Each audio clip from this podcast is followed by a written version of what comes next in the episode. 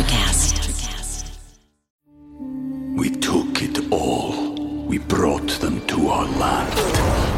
An endless night, ember hot and icy cold. The rage of the earth. We made this curse. Carved it in the blood on our backs. We did not see. We could not, but she did. And in the end, What will I become? Senua's Saga. Hellblade 2. Play it now with Game Pass. Hold on to your butt. Come on, sucker. Let's get it on. Oh, you want to fight? You want to fight? I do not entertain hypotheticals. The world as it is is vexing enough. You don't know anybody named Iris? I don't know nobody named Iris. Can I have a piece of toast? I don't give a damn what you think you are entitled to. We are changing the course of history as we see it. That is what Western demands. How could you do this to me? Really, I want to know. Why did you do that? What you feel only matters to you. Step back for one minute and look at the big picture. And that's all. No, no, not for the real fire. We offer you a bond, a family that very few can understand. Help me. Help you. I don't do drugs. Or whatever movies with Wesley and Iris. What up, and welcome to Or Whatever Movies. I am your co host, Iris, and I am here with my older brother, Wesley. And today we are talking a movie newly available on HBO Max, The Has Been. The original title of the way back was The Has Been. The it's the worst title ever. It actually gives me hope that spec scripts in Hollywood can be produced with as terrible titles as The Has Been. Now, Good Will Hunting is a little bit deeper, but that might as well have been called The Math Genius. So I decided that The Way Back is the sequel to Good Will Hunting. And Chuckie moves out of Boston. He follows Will to LA, and Will dies in a tragic math accident. And Chuckie is left to fend for himself. He tries to ditch the Boston accent, and uh, then his alcoholism takes hold. And he told Will back in the day, I'm going to wake up tomorrow and I'll be 50 and still doing this. And you've got a real chance. So now he's 50 and still working construction, and he's now a high functioning alcoholic. Well, high functioning is questionable. I think this is really just the parallel universe life of Ben Affleck. It felt so real life to Ben Affleck. I felt very sympathetic, but it wasn't for the character of Jack, it was more for Ben Affleck. Aw. And to a certain extent, Angela as Jennifer Garner in this movie. Is that a testament to Ben Affleck's acting ability? Ben Affleck definitely found himself in this role of Jack. He's just very sad. Ben Sadfleck? I mean, maybe you just don't ever recover from this kind of stuff. I mean, but look, he wasn't Nicolas Cage leaving Las Vegas drunk sad. He wasn't life falling apart, getting fired, going to Vegas to die. Spoiler. He was getting up every day, going to a dangerous job that required focus and concentration. Now, him falling on hard times, I guess, and, and talking about him being construction is not a bad thing. I know lots of people who work construction. It's just this idea of Ben Affleck going from being a high profile movie star and director to a construction worker and that feeling like it mirrors his real life, right? But uh, when he gets the job out of the blue to coach these kids, he showed up every single day. And it wasn't until he was fired, kind of later in the movie, when he woke up and was out of sorts and stumbled to the practice, probably against his best interests. And other than that, I was thinking like, when did he find time to do all this drinking? Because yeah, we had we had shots of him at the bar and stuff, but he was awfully busy with the basketball for a while. When in fact did he have time for his full time construction job, which he didn't leave? I can see how he would balance a construction job, which probably starts hella early, like butt crack of dawn early, and then gets out in time for the kids to go into practice at three or four o'clock. So I think in the time where he was coaching the basketball team and they were succeeding, and apparently he was waiting for the birthday party, which took a very, very long time. They had a long lead time for that birthday party. He wasn't really drinking that much. Yeah, they mentioned it. She invited him, and then they played like 30 basketball games.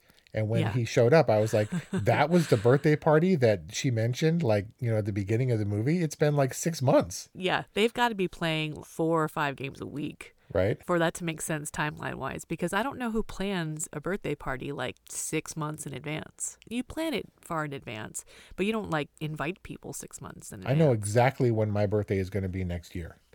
I'm off the charts with the jokes today. Swish. How is that even a joke?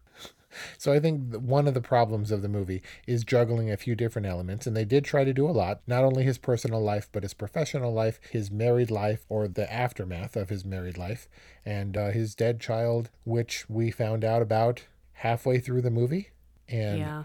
maybe it was a slow burn, but there were a few elements that were disconnected enough so that it didn't quite jibe. We brushed up against these time, these inconsistencies in playing with the timeline. I thought it was pretty consistent throughout. Consistently inconsistent. It was consistent. There weren't plot holes. He interviews for the coaching job, or he has the initial discussion rather with the priest or the father. And he asks, married? Kids? He's like, separated, no kids. And he's not lying. I mean, he doesn't have a kid. Uh, that's hard. That's a, a terrible thing that would probably drive anyone to do self destructive things. I will say this movie did feel real a lot of the times in that respect. Everyone criticized Ben Affleck for his more fantastical roles, but as a solid, just normal guy, I think he's a decent actor. I think he can carry off the restraint required to keep a level face when the lady says, We're so excited about the possibility of having you back. And he doesn't tip his hat, he doesn't go off when his dead son is mentioned. Um, In the Quickie Mart, when he has the exchange with the dude who's like, hey, he like is able to have real normal interactions without having to go big. Yeah, and, and maybe he was just waiting to get outside to booze it up. But I do feel like the one of the best scenes in the movie was him considering the decision to take the coaching job. He starts out, I really appreciate the opportunity. I'm not I don't feel like it's the right time. He gets a little bit more belligerent the drunker he gets. And then at the end, he's just slurring and stumbling around. So it wasn't an over the top portrayal of drunkenness or being drunk or acting out. When he gets drunk, he seems to get more sedate and he just can't seem to function. I don't think him functioning and slurring, aside from the car accident scene, was the focus of the movie. It was more the concept of his drinking and how it derailed his otherwise promising life because he was on top of it with coaching. He was insightful and uh, and understood uh, everything that was happening with the game and the kids. This wasn't a movie about how he lost his job or hit rock bottom because he was a stumbly around Nicolas Cage level drunk. It seems like he hits rock bottom in this movie when he's when they find him unconscious in the street after having broken into the house and crashed the car. Either that's a testament to the crafting of the story or the restraint in his acting. But he's definitely an addict and a pretty messed up drunk. But we lost kind of the thread of him drinking to excess in the haze of basketball. So much so that I was struggling throughout this movie to determine what the symbolism of the basketball was, if any. Was it just the distraction? Did it just happen to be the game? Or was there something deeper in there? We know from the conversation with Brandon in the car that basketball represented Jack's father's love for Jack.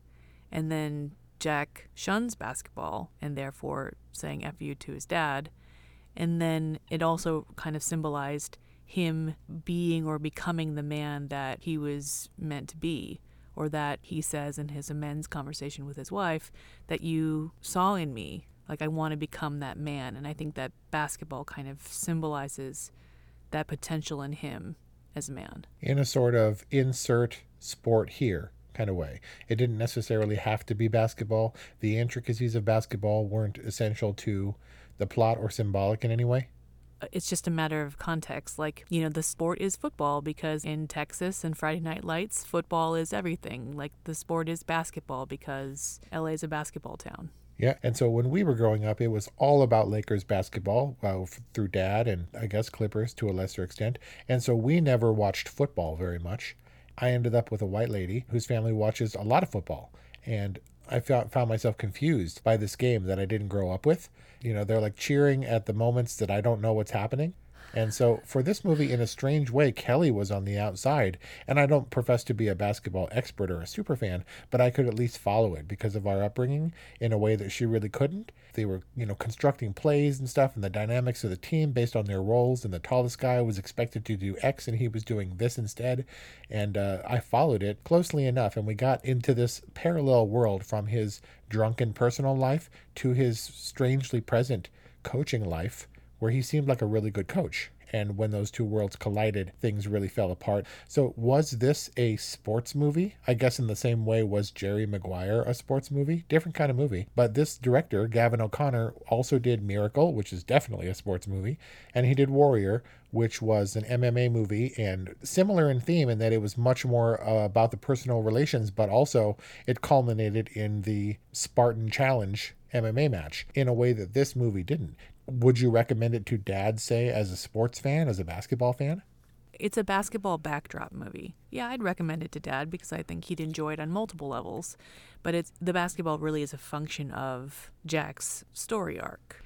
They're making it into the playoffs coincides with him kind of seeing a glimpse of who he could be if he's able to pull himself out of this funk, this very deep, dark funk that he's in. And then, yeah, they go on to play in the playoffs, but we don't really get that's not really the point. The point is that, you know, they're off to what is potentially greener pastures and, you know, from the ending, I'd say maybe Jack is too. And we focus on him playing basketball, presumably in heaven by the coast there, which is actually the park in San, San Pedro by the Korean Friendship Bell. Right, the one that's in Usual Suspects. Yep.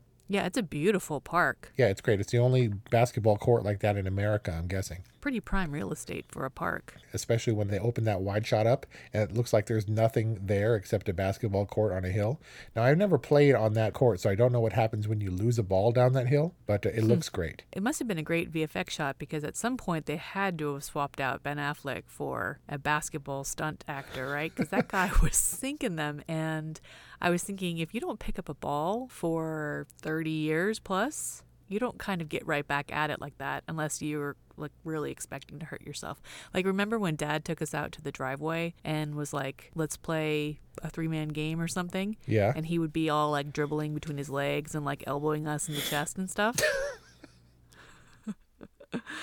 and then he would be like wrecked for a week. Like he would be Aw. so sore he couldn't move because he ne- at his engineering job sitting behind a desk and pushing pencils and papers like he was just not accustomed to that kind of physicality. I mean, hitting the shots is one thing, but Ben Affleck, with a little bit of alcohol puffiness, uh, was also super yoked. He was the Batman, so definitely physically he can keep up. But sinking those shots must have taken some practice because he admitted he was not a basketball guy. And he was pretty open about the fact that he didn't watch a lot of basketball or wasn't the hugest basketball fan and had to learn the intricacies of coaching and what everything meant in a way that was pretty cool. He did a good job. He seemed like a great coach. He seemed appropriately tough and he communicated his love and care for the game. He warmed up to the guys. He earned their respect. He was a disciplinarian when he needed to be, and he was a kind of a big softy when he could be. He seemed like a great coach for someone who never coached before, right? Like he was just very convincing in that character. I guess the idea being that he was a player and knew the ins and outs of basketball and what it was like to be coached and thus how to approach other players for coaching the game. Oh, yeah. Some of the best coaches in the world, like Pat Riley and. Most of the coaches, I would guess, in the NBA. Steve Nash just got a head coaching job. Yeah, Phil Jackson. Yeah. So when he does hit rock bottom through his drinking and things, that's mirrored in when he starts to melt down and starts to swear at the game and gets ejected. Oh, he had got two technicals and got ejected. And I think that was the beginning of the bender, right? And his coworkers could track that fall and coinciding with the beer cans on the office floor got him outright fired didn't even give him a second chance which was kind of brutal but he seemed to be this this movie in fact seemed to be real in the sense that the kids talk almost kind of sort of i guess like kids talk or at least how real people talk because this movie got an r rating and for nothing other than swearing and i guess the adult concepts of drinking and and boozing with some bar chick but I didn't get a sense that his ejection from the game was alcohol related necessarily, right? Did you? It was impulse control related. It's the symptom of the same ailment. He wasn't drunk and belligerent at the game, but I do think you're right in that it was the beginning of the end. the real trigger was going to the hospital and seeing Miguel and his wife freak out because their son gets some kind of really bad diagnosis. And then it's all done for Jack. He has to run to his coping mechanism, and he has a too wild night that results in him getting fired. He would have been better off not showing up for practice that day. He was driven by some kind of commitment to the team, which ended up being, ironically, his downfall. But had he not shown up, maybe things would have gone differently for him. We took it all. We brought them to our land. An endless night, ember hot and icy cold. The rage of the earth. We made this curse. Carved it in the blood on our backs. We did not see. We could not, but she did. And in the end, What will I become? Senua's Saga. Hellblade 2. Play it now with Game Pass. the fact that he was woken up and confused and disoriented and jumped out of bed and said, you know, in his mind, it was, I have to be at practice right now, throw on my coat that I keep wearing and show up at the game. And if he had had his wits about him, if he hadn't woken up late, he might have understood, oh, this is not going to happen. I have to call in sick. A lot of hard stuff in this movie. His marriage crumbling, I guess long gone, felt real to me. The fact that this movie didn't culminate in them winning the big championship and him getting back together with his wife and the other kid getting better was a good sign that we were firmly basing it in reality. He wasn't a superhero alcoholic, he was a very real alcoholic, and this movie wasn't about the end result or the destination. The way back is a road. And at first, I resisted the fact that we don't find out what happened to the kids. Granted, they went from one of the worst ranked, non competitive, not playoff making teams to being in the playoffs, but we never saw that payoff because this movie wasn't about their payoff and it wasn't even about Jack's payoff. It was more about him taking a step in the right direction. It was the way back. But for a lot of the movie, I was trying to. So is he going to get better? Is it, are we going to see the way back? Because this seemed as much about his descent as it did his way back. Hmm. Did you have a problem with cutting away from the kids to see him shooting free throws? Or the fact that he was never reinstated, nor did he go to the game where they could show him their support and be, oh, Captain, my Captain, and do it for him? They did it for think- him, but he doesn't know that. he gets fired, and the priest and the chaplain share the news with the team. And there's no real resolution for that relationship, Jack's relationship with the team. That felt a little left unfinished, but the team itself gets its resolution, and I think that's symbolized in Brandon's journey, seeing his dad come to the playoff game, and Brandon kind of stepping into his own as the captain of the team. He starts the game, he starts the playoff game, barking orders, taking charge, and stepping into his own as a person. For a kid, a few words, when he says words, they're pretty impactful. I mean, the first kind of real sentence he says to Jack is, So my dad tells me that you got a full ride and that you blew it. Like, he just goes right for the punch. Like, you can tell the kid is a sharp kid and there's a lot going on up there. And the fact that he comes into his own is symbolic of the team coming into its own. And I felt like it was a decent resolution for the team. So I didn't admit it at first, the first time you said it, but this time it wasn't until about 20 seconds in that I remembered who Brandon was. The team captain? It's hard for me to say this without say, sounding bad in one way or another, but I didn't care about these kids. They might as well have been tough kids who were in some trouble and needed some help and some guidance, or they were going to be out on the streets. You know, I mean, I've worked on basketball shows like that. All of these kids are six feet tall or under, except for the one kid who was six two or something, which is still shorter than their coach, and none of them were going to make it to the NBA. The basketball stuff and Jack's life, personal life, and tribulations were so separate that I was like, okay, there's some kids, and there's the the one kid who does this and the one kid who does that, but I didn't track There's, like- Brandon's journey really. there's like the the Casanova kid and the shy kid who comes to be the captain kid and then there was the kid who lies about his mom sending him to coach's house when in actuality he just loves the game and he needs to play it. I mean maybe they were like typical archetypal high school kids or whatever, but we were intended to invest some of our interest in them. Yes, I think they were all facets representing the encompassing life of a teenage basketball high school kid, and they each had their own little trait or whatever to make them stand out. But it's like this this wasn't a white savior movie, I would venture to say, because he failed spectacularly at saving them. Maybe he did, but he did certainly didn't save himself and was not in a position of power. He was no Michelle Pfeiffer in Dangerous Minds. But uh, nobody remembers the kids from that movie either. They were some tough kids, and that's what you need to know. And we're focused on Michelle Pfeiffer. And in this case, we're focused on Ben Affleck as evidence for the fact that we don't know what happened to those kids except that they went into the playoffs. They went into the playoffs and into life better equipped to handle what's coming at them. So they were saved. They were helped along the way, along Jack's way back to wherever it was he was going. So you didn't care about the kids and you kind of didn't care about Jack. Did you care about anything? I tracked the storytelling because I wanted to find out how this movie would be different. Frankly, how Ben Affleck would turn down the Batman to do smaller movies, as he said, which he did say mirrored his own life and more stories that he wanted to tell. But he had had his moment of not maybe choosing the best projects. He's gotten more selective, and I wondered what it was about this one that caught his eye other than the alcohol parallel. That's not enough. Well, he worked with Gavin O'Connor on The Accountant. It was quizzical to me, for sure, seeing Ben Affleck in this movie.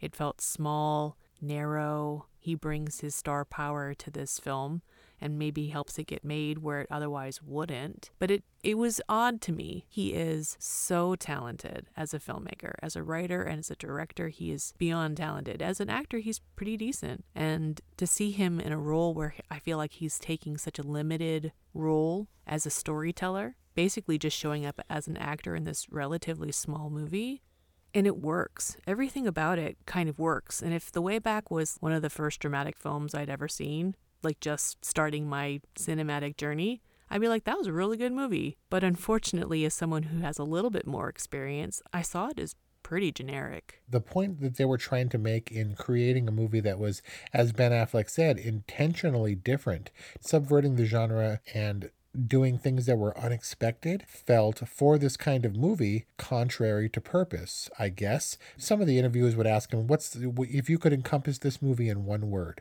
uh, hope uh, dedication, the fact that we didn't get the payoff on a lot of the things that would typically push the button for inspirational movies of this type. You know, reconciliation with his wife, the team winning their spot in the playoffs, if not the championship altogether. Him that being there where one of the players doesn't take the three point shot that he was ragged about, and instead is a team player and leads an assist that leads to the game winning shot, and then he looks at Ben Affleck in the stand and points to him knowingly, and you know they ex- share an exchange. All that stuff wasn't present, and I felt like it should have been to more of an extent that it was in this movie. They should have called this movie movie glossing over stuff because a lot of the stuff that they set up, they were like, "Oh, the kid's sick, and that's it, and we're never going to see that kid again." And oh, he got you know fired from his job, and how how is he going to reconnect with the team to see them all the way through to the end of their journey? And they never really dealt with that. Yeah, these things weren't important as a function of Jack's narrative. And that seems to be the point. So, what was the Wayback's ultimate message? Do you think? This is Jack's chance at redemption, and not just a back on the wagon kind of redemption, but a true encounter with who he is, how he got there, and if he can become the man that he has the potential to be. Accepting his wife, letting her go, reconnecting with his nephew and Moneybags Martha, and at least earning her respect, right? And his family's respect, because everyone kind of tolerated him and put up with him until he brushed up against no nonsense Catholic school who fired him you know, based on an incident. I really, it was hard for me when I realized he wasn't going to come back. It wasn't going to be, you know, you've proved to us that you deserve another chance. It was a no tolerance policy, like yeah. they said, and he was fired. And he says, please don't do this. Please, I'm trying to help or help me. And they say, we're trying to help you too. And I think that's the kind of boundaries that people need to set with addicts. I mean, we've watched enough intervention to know that the whole idea is the threat that we love you and we are here for you and we need you to do this thing to better yourself, or we have to completely cut you out of our lives altogether. And that can't be just a threat. So that they understand that the stakes are irrevocable and the consequences are lasting and true. And unfortunately, there are lots of people who don't have that love and support and those stakes. And there are also lots of people who ultimately, maybe through no fault of their own, discover that their need for drink or drugs or whatever the case may be is simply stronger than their need for family. And that was almost the theme of Gavin O'Connor's Warrior. Just the Nick Nolte character had the problem. And uh, life goes on, and they go through the motions in spite of one character being completely sidelined by addiction. Oh yeah, I forgot Nick Nolte was in Warrior because I was way too distracted by Tom Hardy's abs. and his weird shoulder neck things. Yeah, they're called traps. They're scary. And they're hot. But Nick Nolte was the best thing about Warrior. Besides Tom Hardy's abs? Sure. I do love me some Tom Hardy abs. So Kelly's sister, shout out to Kristen, is also a big Tom Hardy fan. And recently we watched Inception for the purposes of preparing for Tenet. And that's maybe Eames is a little bit slimy. He's kind of unshaved, but he is consistently in his suit. And he's the polished Tom Hardy. And still, Kelly was like, I just, I don't understand what she sees in that dude. He was like bursting out of that suit. It was like that suit could barely contain him. All right, settle down. He's gotten a little weird. Um, but back in the day, he had those luscious, puffy lips and the you know, way the back British accent and Ben Affleck. It was hard to see him all puffy. Like I kind of wondered if he was in a like a beer belly fat suit. Ben Affleck's kind of a slight dude. It's deceiving because he looks like he's a, a strong built dude presence in movies, but like Brad Pitt, he's kind of slight in real life. Definitely looked pretty puffy in this movie, and he's like six four. He was taller than all of those would be NBA aspiring basketball players. Why did he have to screw it up with Jennifer Garner and his beautiful family? Like I don't know. Seriously. He's... Why did I mean That's not his biggest mistake in life. Have you seen his tattoo? No. Oh, his tattoo is absurd. What is they it? showed Jennifer Garner this giant, multicolored, colorful, like phoenix bird that covers his entire back, and she was like, "Aw, bless his heart." Oh, this was a post Jennifer Garner tattoo. Oh yeah, he's like sitting on the beach. And he takes off his shirt, and it broke the internet. And Jennifer Garner was like, "Aw, poor Ben. I hope he's okay." Aww. Anyway, she just seems like a good person. So for some reason, after having watched this movie, a song has been in my head. And I cannot help but think that of all the successes, and there were some successes and failures in the way back, the music was maybe the most overbearing. The music really wanted us to believe that it was a contemplative, sad, reflective piano type movie. Yeah, it was very distracting, especially when they're playing basketball. You know what the music's all about, right? What it's all about? What it was a sounded like for. It was all explosions in the sky. Oh, was it? Friday Night Light style. So that makes sense, obviously. We're tracking sports movies that are not really about sports, but the interpersonal dynamics of the people who play the sports and all that stuff. You know what I was waiting for was the Counting Crows song. Ooh, which one? And then I realized that this is kind of a Counting Crows movie. If you made a movie out of a Counting Crows song, but specifically, Goodnight LA was in my head just after this movie and for days afterwards. It was very sad. Oh yeah, that's a good one. Not a not a great hook to it, but yeah, you know, he's got the angsty, still trying to find himself at 50 vibe going on. Yeah, I can see that. Well, I like The Counting Crows. I really like Ben Affleck. I like small dramatic movies that are more about character than perhaps anything else, a character's journey. But I didn't really like The Way Back. From a technical filmmaking point of view, it was simply crafted.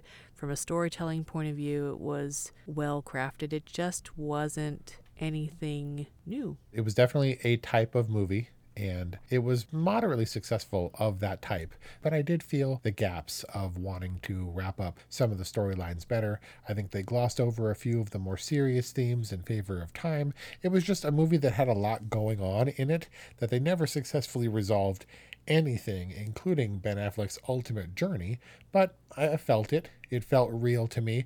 Uh, I like the fact that they were not aiming for commercial prospects, that they were going to talk the way people talk, and there was a lot of swearing and it was unvarnished, but without being cartoonish drunkenness.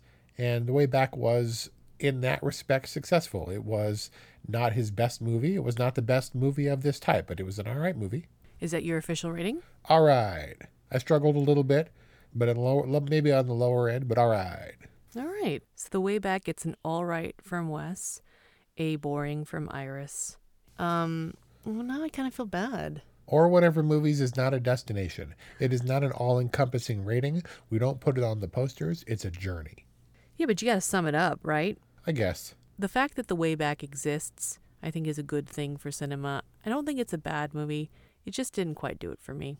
Nobody cares about the review because they care about our discussion. They care about the. What do they care about us bringing to or whatever movies? Just some insight that would help them formulate their own opinion.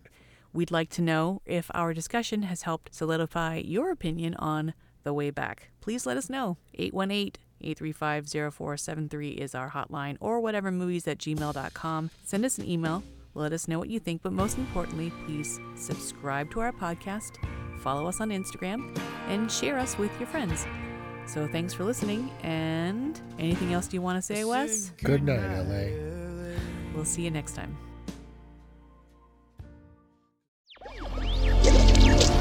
Electricast. Welcome to Tuning Into Sound Wellbeing, where we harmonise your mind, body, and soul.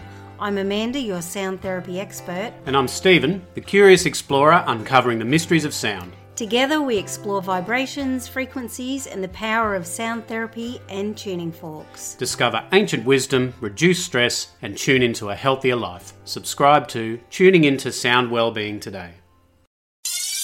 Hi, I'm Mark. And I'm Peter.